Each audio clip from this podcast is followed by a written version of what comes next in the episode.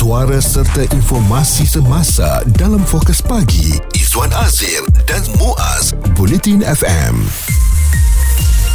Ketua Polis Daerah Ampang Jaya Asisten Komisioner Muhammad Azam Ismail berkata sesetan awam dapati motosikal berkuasa tinggi ditunggangi mangsa sedang melalui satu laluan berselekoh Mangsa kemudiannya cuba mengelak sebuah motosikal dari arah bertedangan dalam keadaan melawan arus sebelum melanggar penghadang sebelah kiri jalan dan terhumban dari atas jejambat pada ketinggian kira-kira 30 meter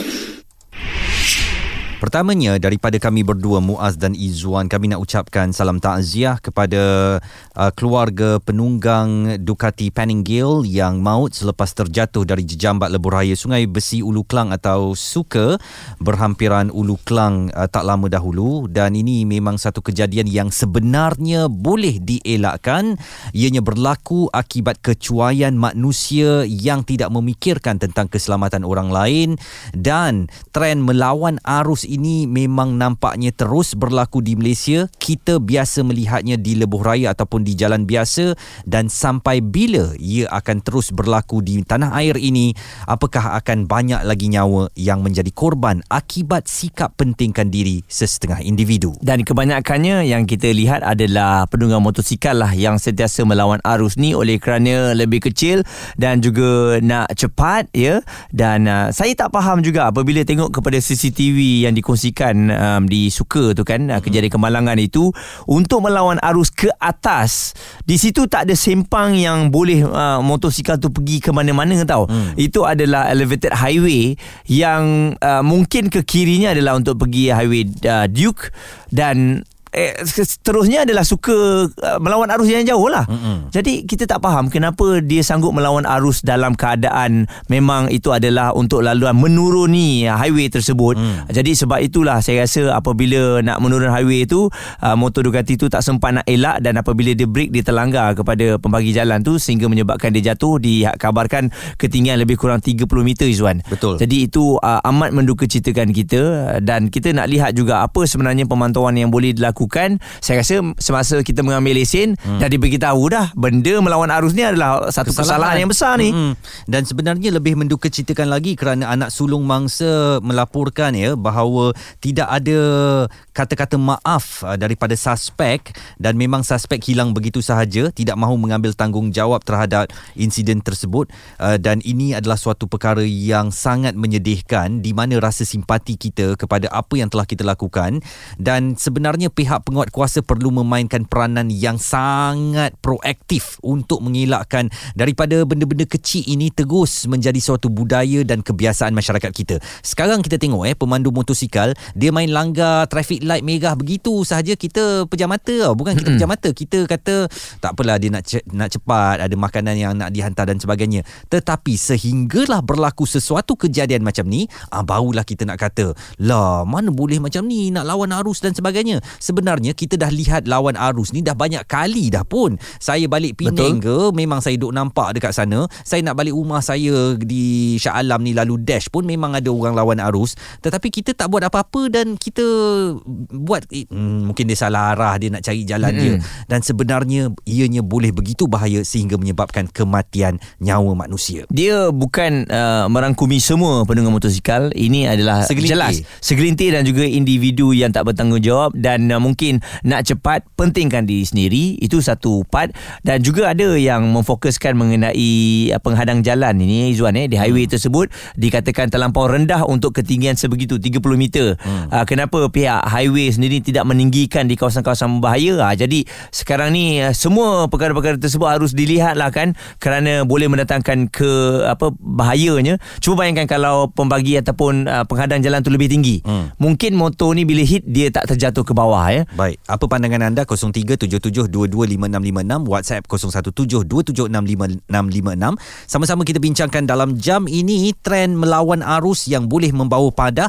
di Fokus Pagi Politin FM. Isu terkini dan berita semasa hanya bersama Izwan Azir dan Muaz Bulletin FM. Sampai bilakah kita nak dapat kesedaran ataupun masih lagi melihat kesalahan lalu lintas yang mudah untuk kita jumpa di mana-mana sekarang ini iaitu melawan arus arus terutamanya melibatkan motosikal itu yang kita bawakan perbincangan bersama di Fokus Pagi Bulletin FM. Kalau anda ingat lagi bagaimana ada tindakan pemandu kereta ya mm-hmm. di Pulau Pinang yang melawan arus sehingga berlaku kematian uh, di lebuh raya yang sibuk dan uh, saya juga pernah dengar bagaimana ada cubaan membunuh diri dengan sengaja melawan arus memang mereka mengharapkan kematian tetapi yang malangnya ialah apabila kematian itu berlaku ia turut disusuli dengan kemalangan orang yang tak berdosa Betul. juga jadi ini adalah satu perkara yang perlu diambil perhatian serius oleh pihak penguasaan kita. Dan kita nak bersama dengan pengarang urusan laman kereta.my saudara Hezri Samsuri bagaimana anda melihat entah mengapa rakyat Malaysia ini gemar untuk melawan arus uh, melanggar undang-undang trafik secara terang-terangan. Dan pada mereka selagi tak jadi apa-apa tak ada siapa yang patut bising apa-apa pun kepada aku. Pandangan anda Hezri dia macam ni lah. Dulu masa kereta buat apa ni masa orang bawa kereta pemandu kereta buat perangai lawan arus budak-budak motor cukup marah lah. Hmm. kan? Dan saya cakap benda ni sama juga. Yang bawa motor pun kalau lawan arus pun bahaya juga.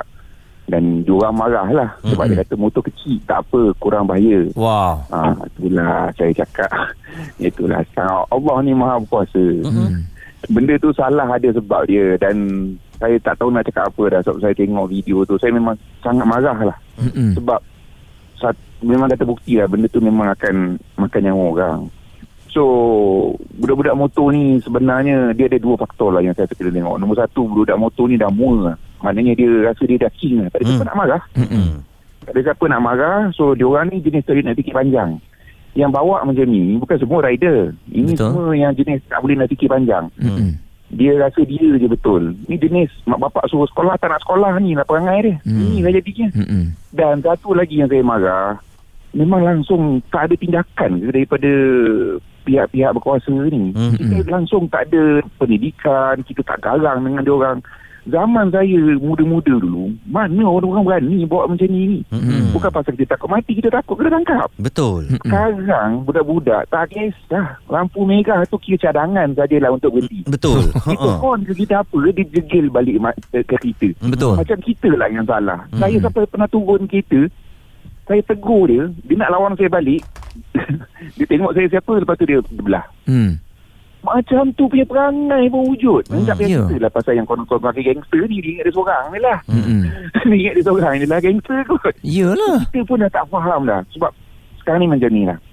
If you do not do if you do not do something about this, dia akan jadi lagi teruk. Dia akan escalate jadi lagi teruk. Hmm. Sebab berita-berita macam ni memang akan memberi kesan yang besar kepada keluarga mangsa. Betul. Tetapi orang-orang lain lepas minggu dia dah lupa dah balik. Betul. Dia kan buat perangai balik. Mm-mm. So ada yang cakap dengan saya kena uh, pihak pro lintas. Maknanya operator highway suka. Mm-hmm. Dia patut kena tambah lagi tahap keselamatan semua.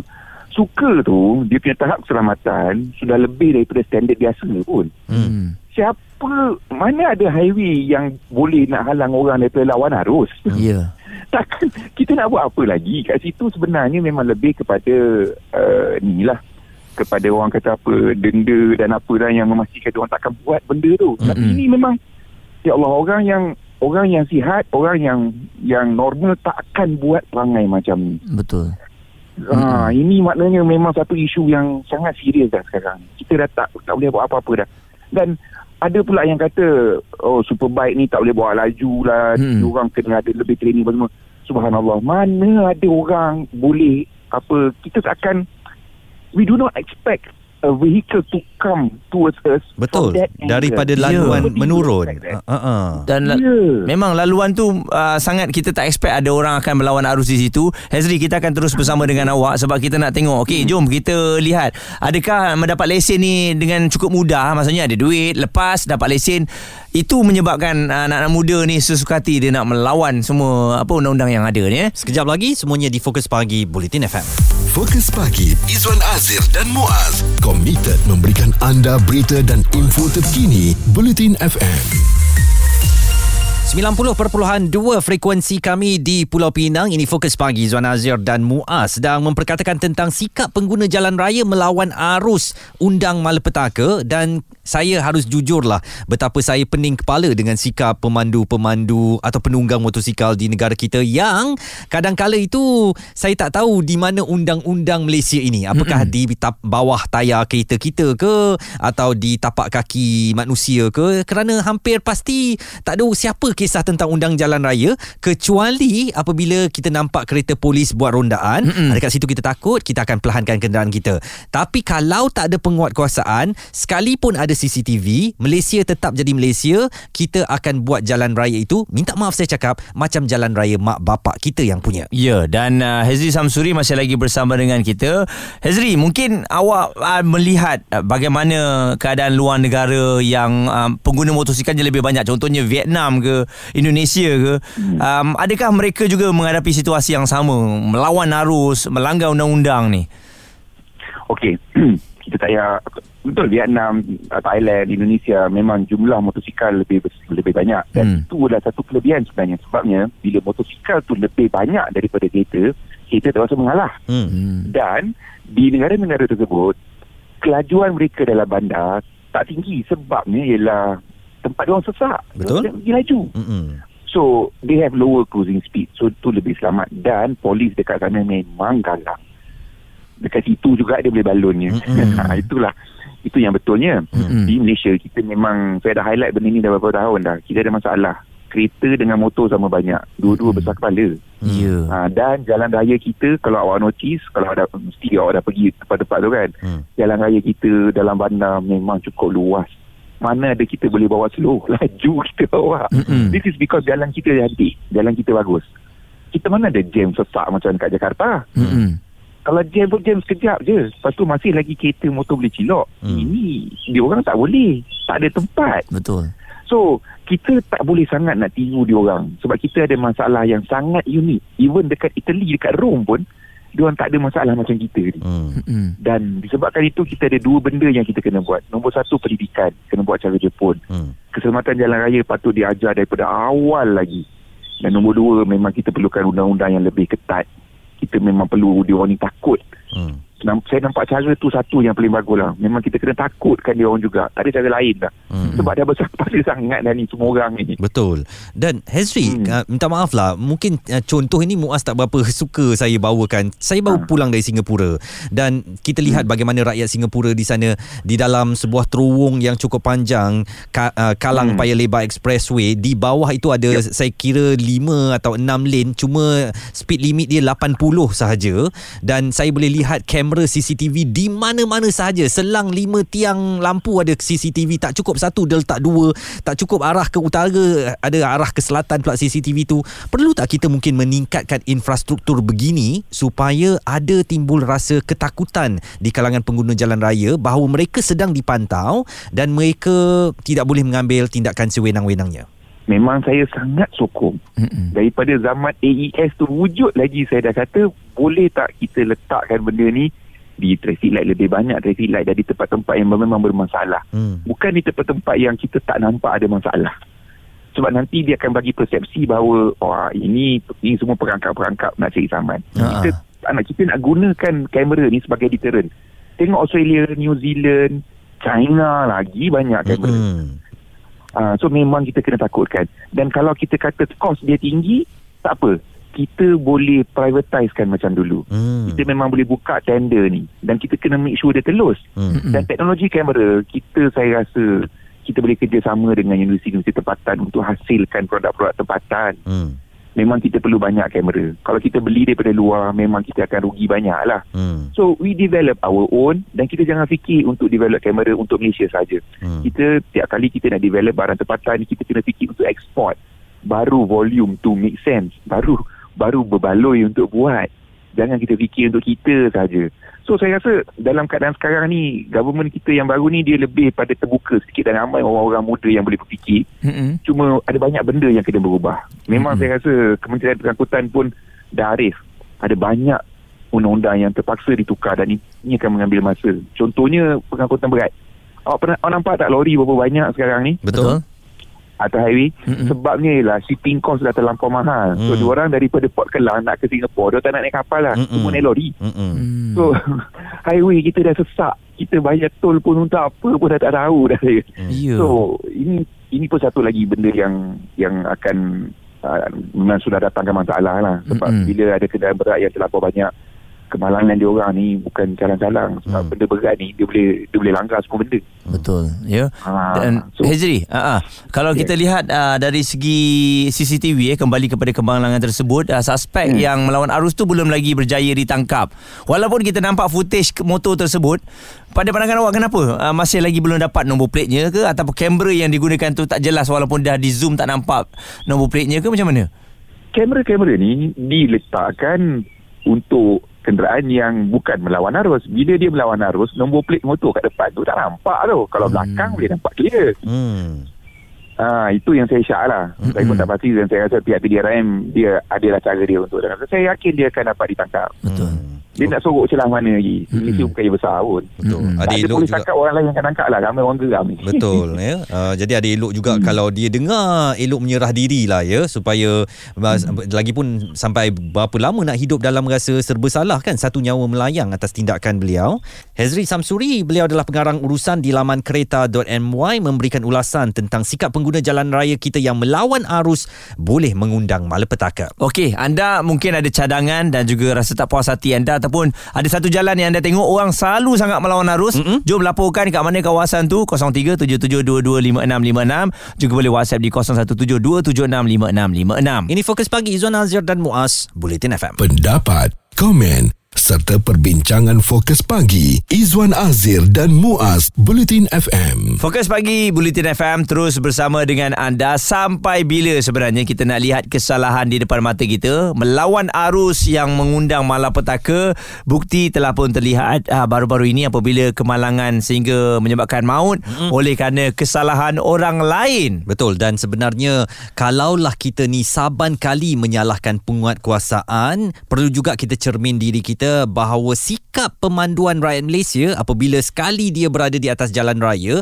daripada seorang yang lemah lembut boleh menjadi seorang yang kasar ya daripada seorang makcik yang mungkin cakapnya baik sahaja apabila berlaku sedikit sahaja kesilapan menyinga dia dan um, kalau dia turun kenderaan tu saya sendiri pernah uh, mengalaminya mm-hmm. dimakinya saya oh. hal kalau kita melihat uh, perwatakannya sebenarnya lembut saja orang ya di atas jalan raya di Malaysia ini memang ia mengubah manusia. Okey. dan itu yang menyebabkan sekarang ni uh, macam-macam berlaku di atas jalan raya kita termasuk kejadian malang yang menimpa seorang penunggang Ducati. Ada terima mesej ni Muaz daripada Delilah. Salam Izwan dan Muaz. Uh, tertarik berkenaan anak muda bermotor sekarang tak boleh ditegur. Uh, ceritanya kadang bukan kita tak nak tegur tapi mm-hmm. bila dah tegur dia akan lawan atau kenakan kita semula.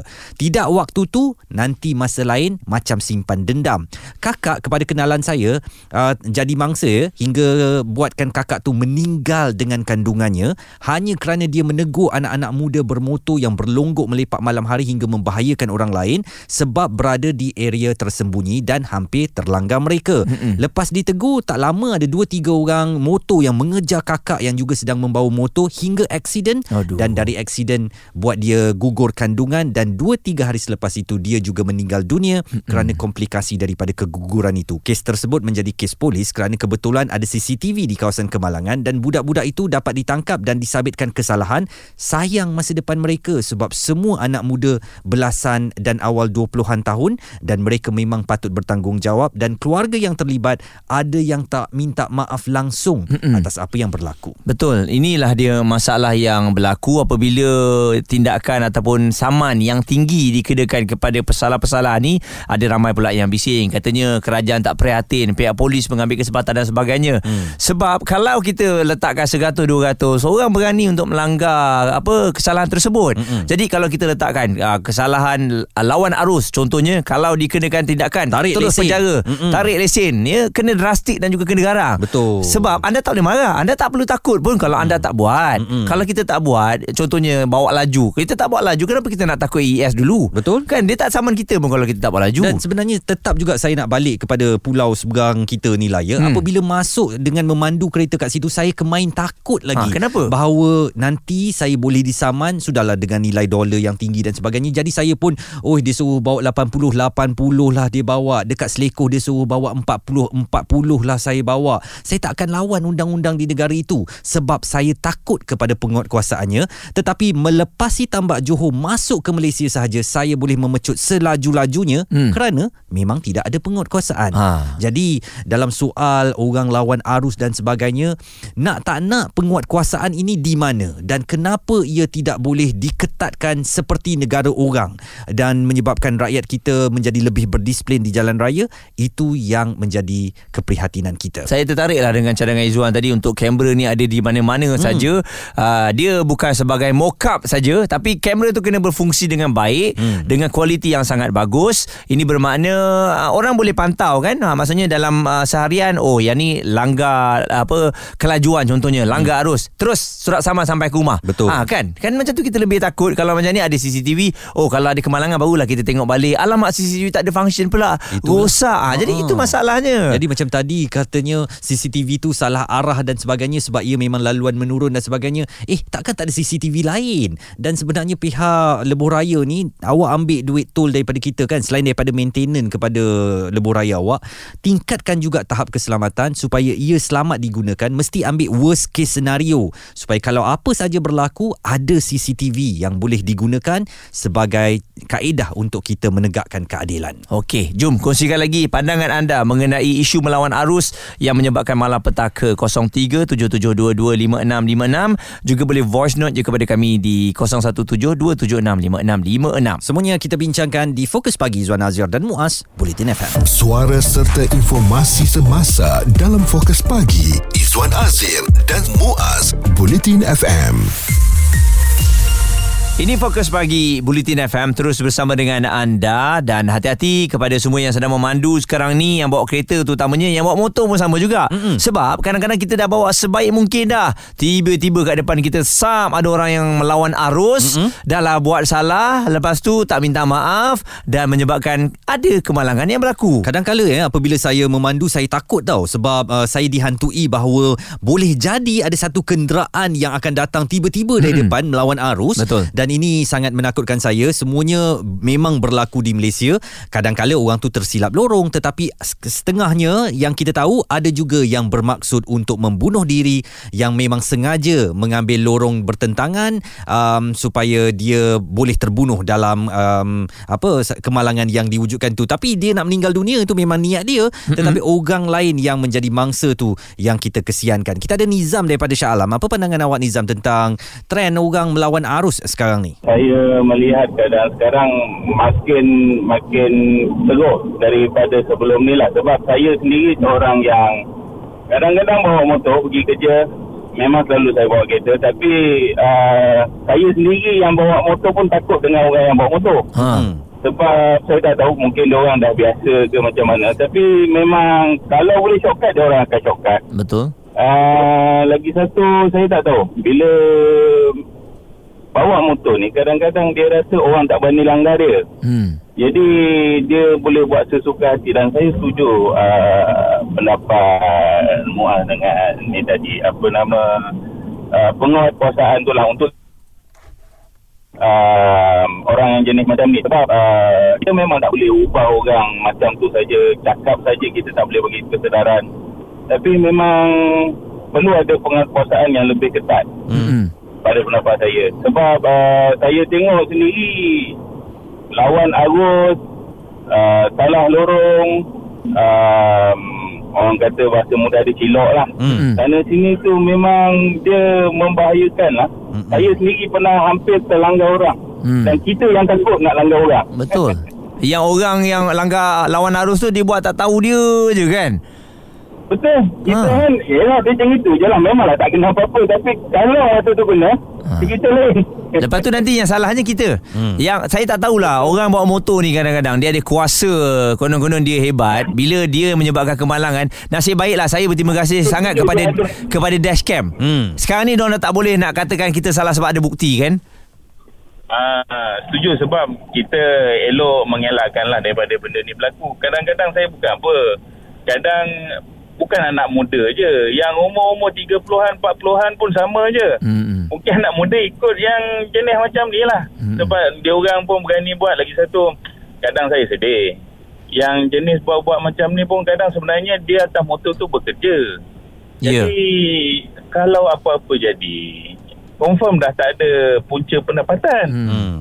Saya tak tahu apa-apa yang diorang ada dalam pemikiran. Mungkin kita kena selami. Tapi saya setuju penguatkuasaan tu perlu ada lah. Saya juga menerima satu WhatsApp ni uh, di talian 0172765656. Dia kata bincang pasal law enforcement kat Malaysia ni memang kelakar. Lepas tu nak compare dengan negara luar. Sebab apa? Dulu bila kita ada nak enforce law yang follow negara luar, negara maju, ramai rakyat kita yang condemn, cakap tak sesuai dilaksanakan di Malaysia, itulah inilah segala macam mak nenek dia cuba pertikaikan. Lepas tu nak enforce law macam Singapore buat, baru kena denda sikit, kena sita sikit, rakam viral. Hmm. Lepas tu condemn, cakap penguat kuasa Betul. kejam, government tak berhati perut, tak timbang rasa dengan rakyat, Mm-mm. marhain, last-last play victim. Yes. Itulah tahap pemikiran rakyat Inilah Malaysia. yang saya cakap ni. Hmm. Macam mana nak buat? Kalau buat sikit-sikit nak marah, nak marah, nak marah. Lepas tu bila jadi kemalangan ni, marah lagi. Itulah Ha. ha. Simpati pun ada juga Dia marah tapi dia simpati Eh eh Kenapa tak buat undang-undang macam tu eh Eh eh kenapa tak letak CCTV macam tu eh Tapi bila uh, government pacak CCTV Dia marah Hmm. Dia kata ni bazir duit lah Ni Hmm. kenapa ni Nak buat kita macam budak sekolah Nak suruh kita pandu pelan-pelan dan sebagainya Jadi kadang-kala pening lah Dengan sikap rakyat kita ni eh Ya, anda bayangkan eh orang yang kemalangan dia salahkan pula orang tu. Orang tu ya kehilangan nyawa, dia salahkan pula orang tu. Hmm. Kenapa bawa laju? Oh laju lah Mana dia bawa Ha. dia bawa laju itu di jalan dia. Itulah Kan? ya jadi tolonglah ya kita ni dah negara uh, sepatutnya dah jadi maju tau 2020 tapi tak jadi maju juga mungkin atas sebab sikap kita ni yang masih lagi ding dong ding dong ni kan? Uh, tolonglah. Undang-undang itu dikuat kuasakan di parlimen. Ianya uh, no one is above the law. Tak ada siapa pun berada di atas undang-undang.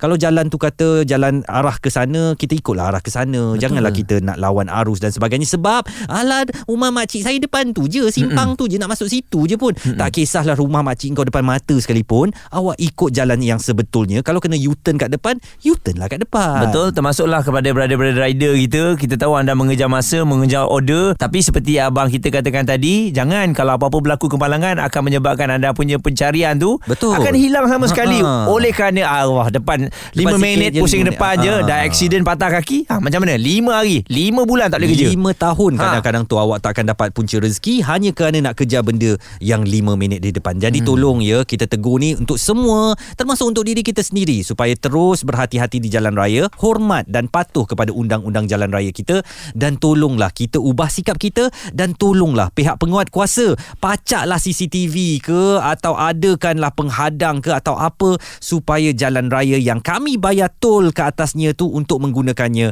akan selamat untuk semua. terus bersama kami ini Fokus Pagi Bulletin FM Isu terkini dan berita semasa hanya bersama Izwan Azir dan Muaz Bulletin FM.